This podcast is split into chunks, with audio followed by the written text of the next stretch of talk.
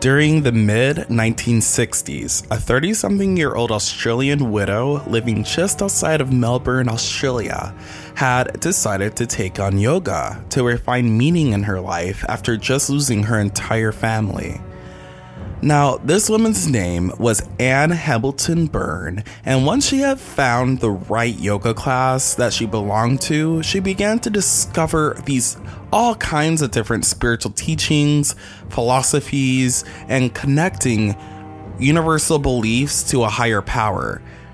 Now, the more that Anne had learned about these foundations with yoga, the more obsessed she had become with it. Sooner or later, Anne would then become a yoga instructor herself. Nothing wrong with that. Although, Anne would not hold the typical yoga class that you expect to go to on an early Saturday morning or after a long and difficult day at work. Because oftentimes, Anne would share her greater knowledge and spirituality with her class and her students, often being 60s housewives. And these women would all become very fascinated with Anne.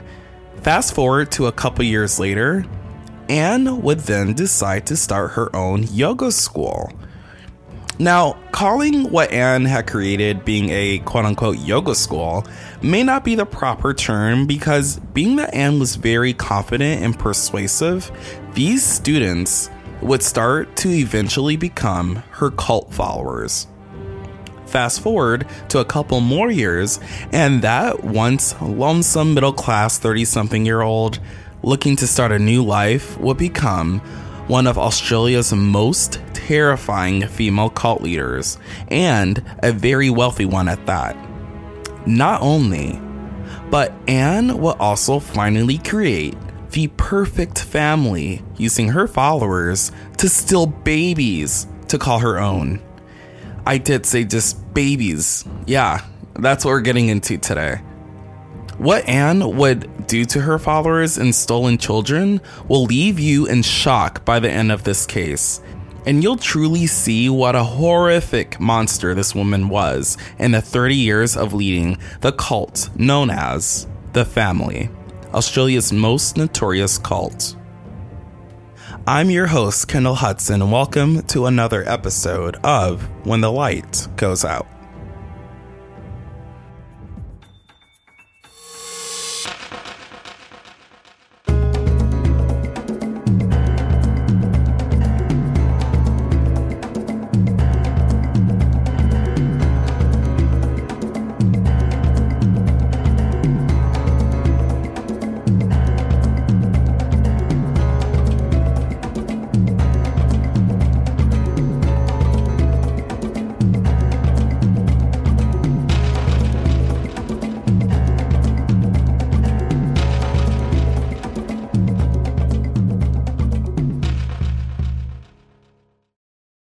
I typically hear about cults, utopian societies, or sects, when I say sex, by the way, I mean S E C T S, not S E X.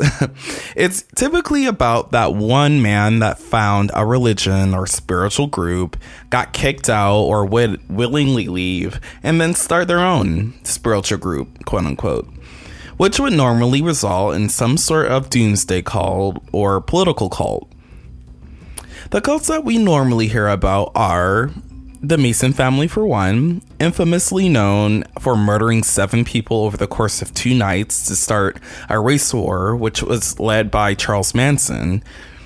Heaven's Gate, where founder Marshall Applewhite convinced his members that he was the second coming of Jesus Christ and that the end of the world was upon them, and that God was an alien, which resulted in the mass suicide of 39 people, or 39 of its members, I should say, found all suffocated to death. Or even the People's Temple. Ever heard of the saying, don't drink the Kool Aid? Well, this was when alleged preacher Jim Jones had founded the People's Temple in 1955 in Indianapolis, later moving his mess of cult to Guyana out of paranoia. This is all eventually resulting in the murder of the US Congressman Leo Ryan, who visited to retrieve any members too afraid to leave the cult. And almost immediately after, Jones had instructed his followers to drink Flavor Aid that had been laced with cyanide. And days later, the US military would discover the mass suicide of over 900 followers. Although some of these cults were co founded by women, today's case solely focuses on how one woman had managed to create a commune like cult from the ground up. So, let's get into the case.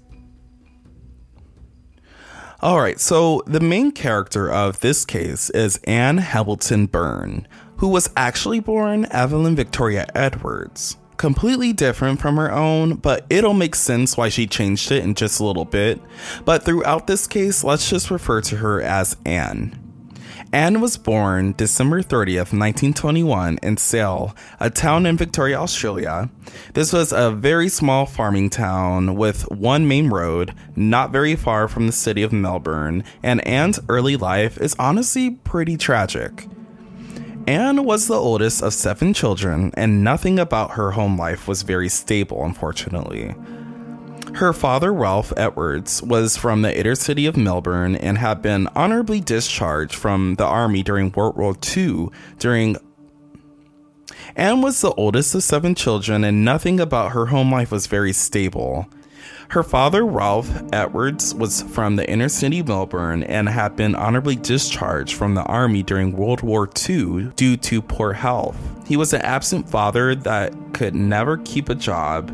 He will always be the type to vanish for a long period of time, and then what randomly often just pop up, get Anne's mother Florence pregnant, and just leave again.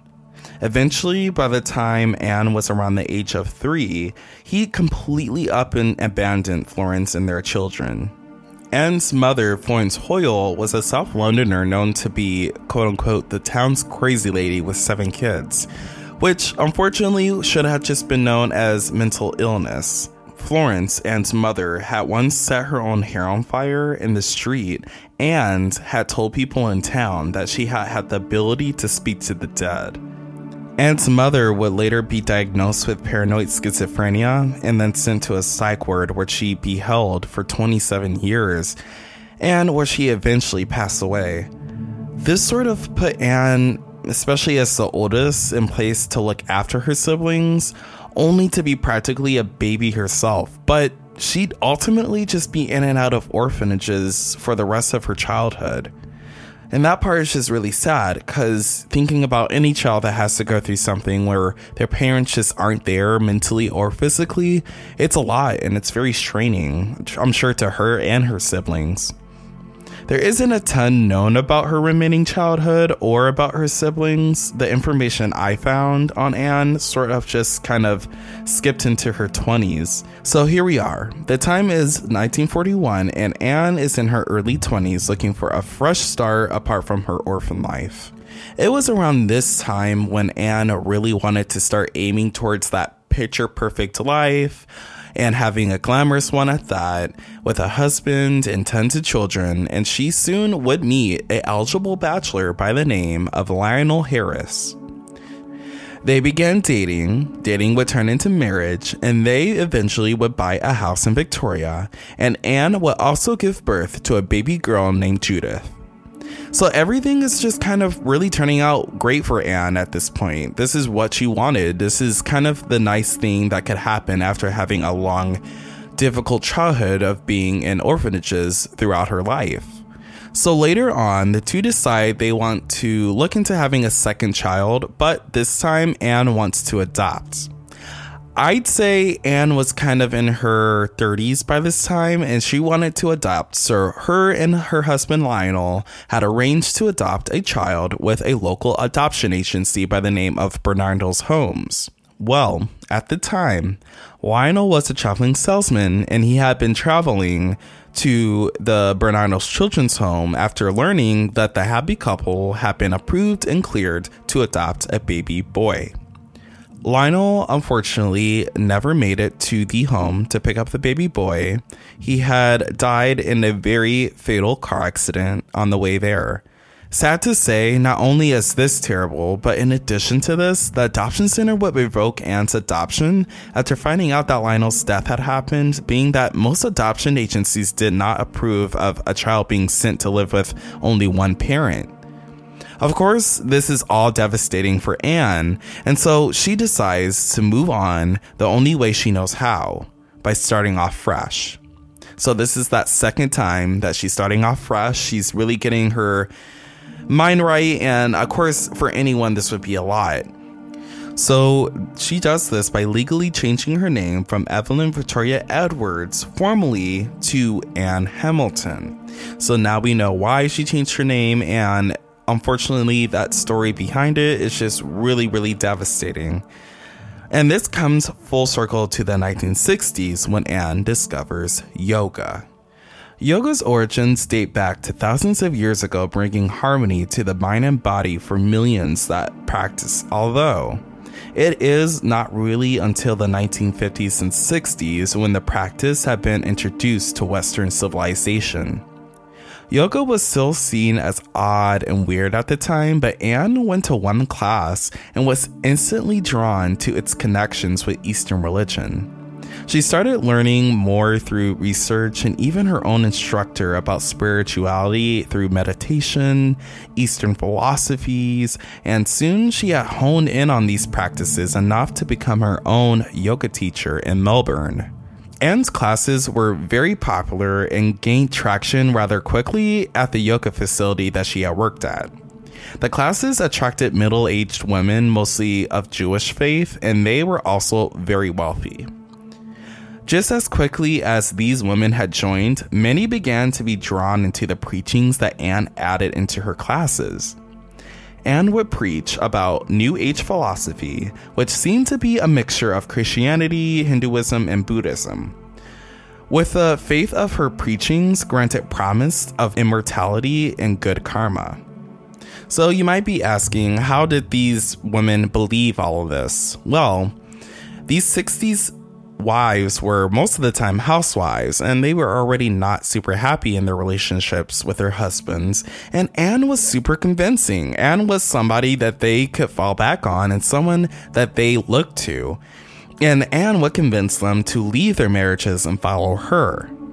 In addition to this, Anne at this time became very obsessed with her image she bought so many expensive clothes and jewelry, and a lot of these women would notice that. But on top of that, these women would also notice that she would have immaculate skin.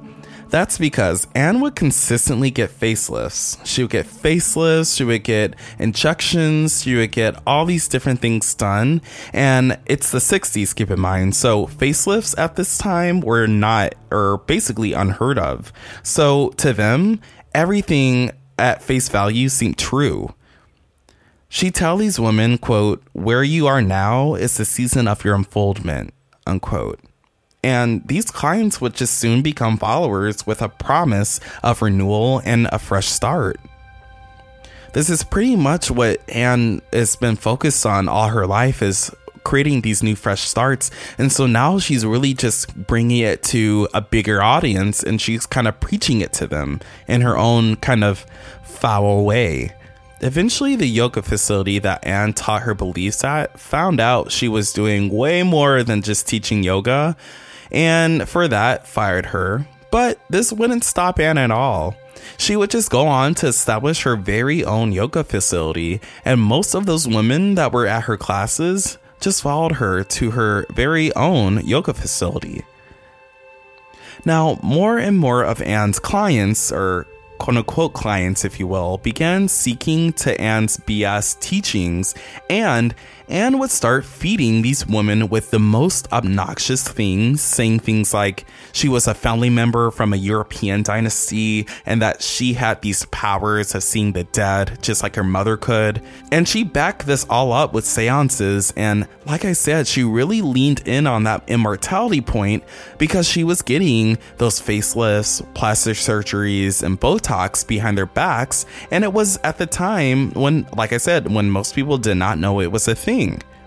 By 1962, Anne really began to notice how much she was impacting these women, so she thought about it and she said, It's probably about time I start recruiting men into this now legitimate cult. Through some connections from Anne's followers, and remember to keep in mind that these followers are very high class citizens, and had been directed to a University of Melbourne professor, Dr. Raynor Johnson, who had also been the head of Queen's College. Now, one thing to know about Dr. Johnson is that this guy was very intelligent, very smart. He all around was very well known. He had been pretty important as a person. And Dr. Johnson, at the time Anne had found him, was close to retiring his long and successful career in physics and was also beginning to turn to Eastern religion and mysticism. He was looking for a teacher to help guide his journey through spiritualism, and ironically, knocking at his door around this time was our leading lady, Anne Hamilton. Not only was Raynor Johnson's belief in the spiritual and supernatural world music to Anne's ears, but Dr. Johnson was a very powerful and intelligent source for her cult, and he could help her recruit very powerful others that would help her make connections. Now, at this point, Dr. Johnson had absolutely no idea who this woman was, and it sucks to say that Anne had a pretty intricate technique and a way of fooling those around her. So prior to knocking on his front door, Anne had found someone that was mm, constantly around Dr. Johnson to get inside info from him. Anne just so happens to run into Dr. Johnson's gardener.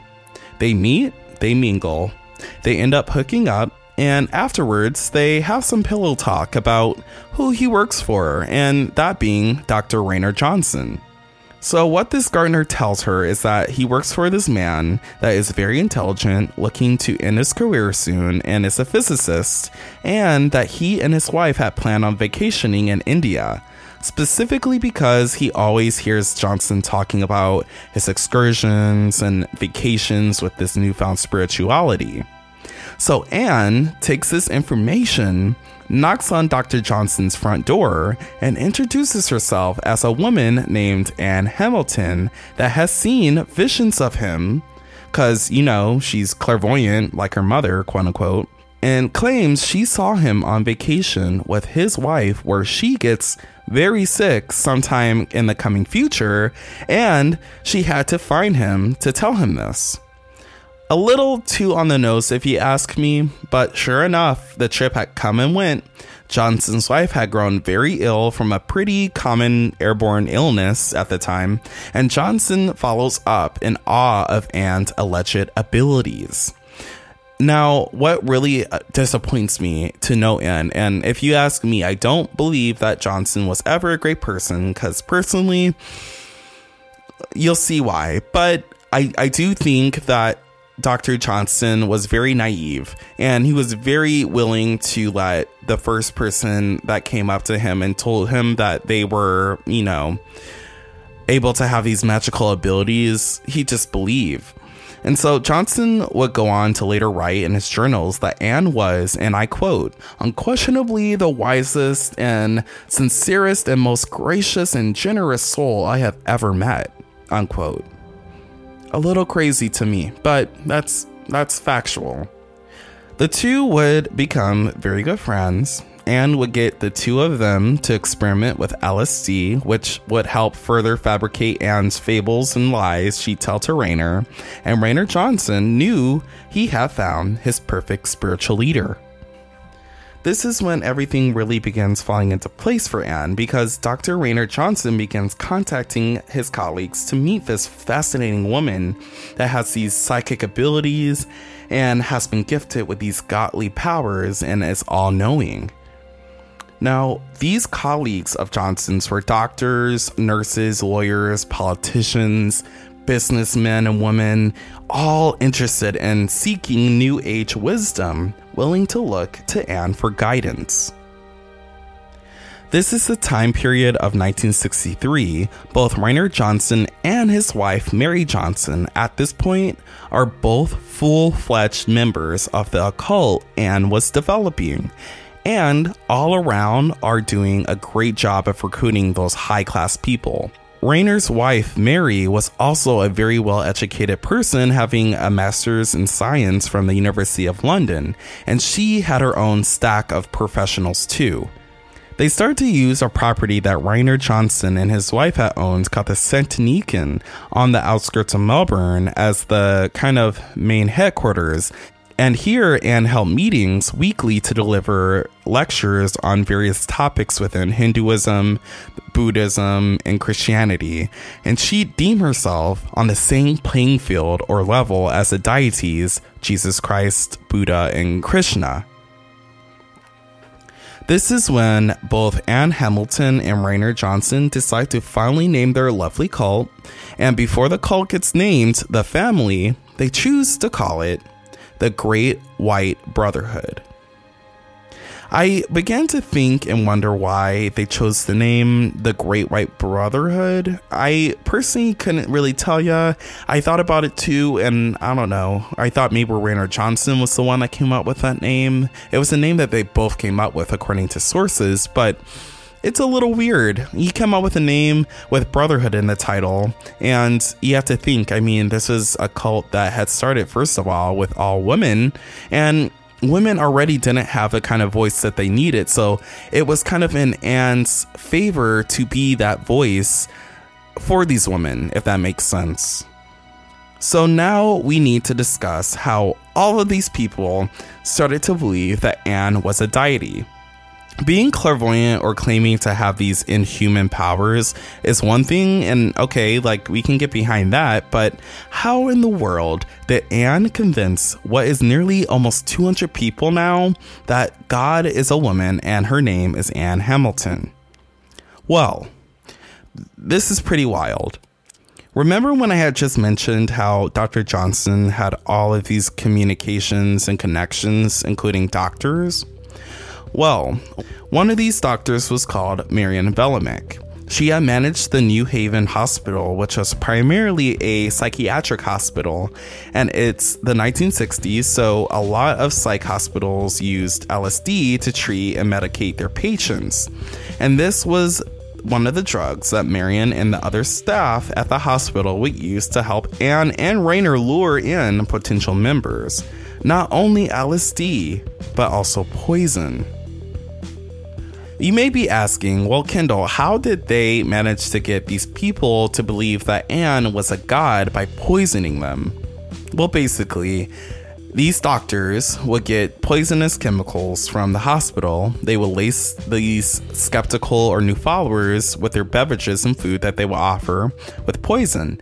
And over time, they would get really sick.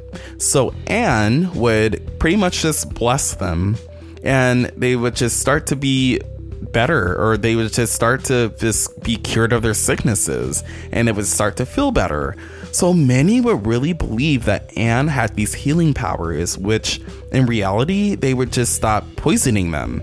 Isn't that wild? You have to think like, in order to pull these people in, you're poisoning people. And by poisoning them, you're choosing to get them to believe that you really have something by getting them to feel better by not poisoning them. It's just the craziest thing to me. The other part is the LSD.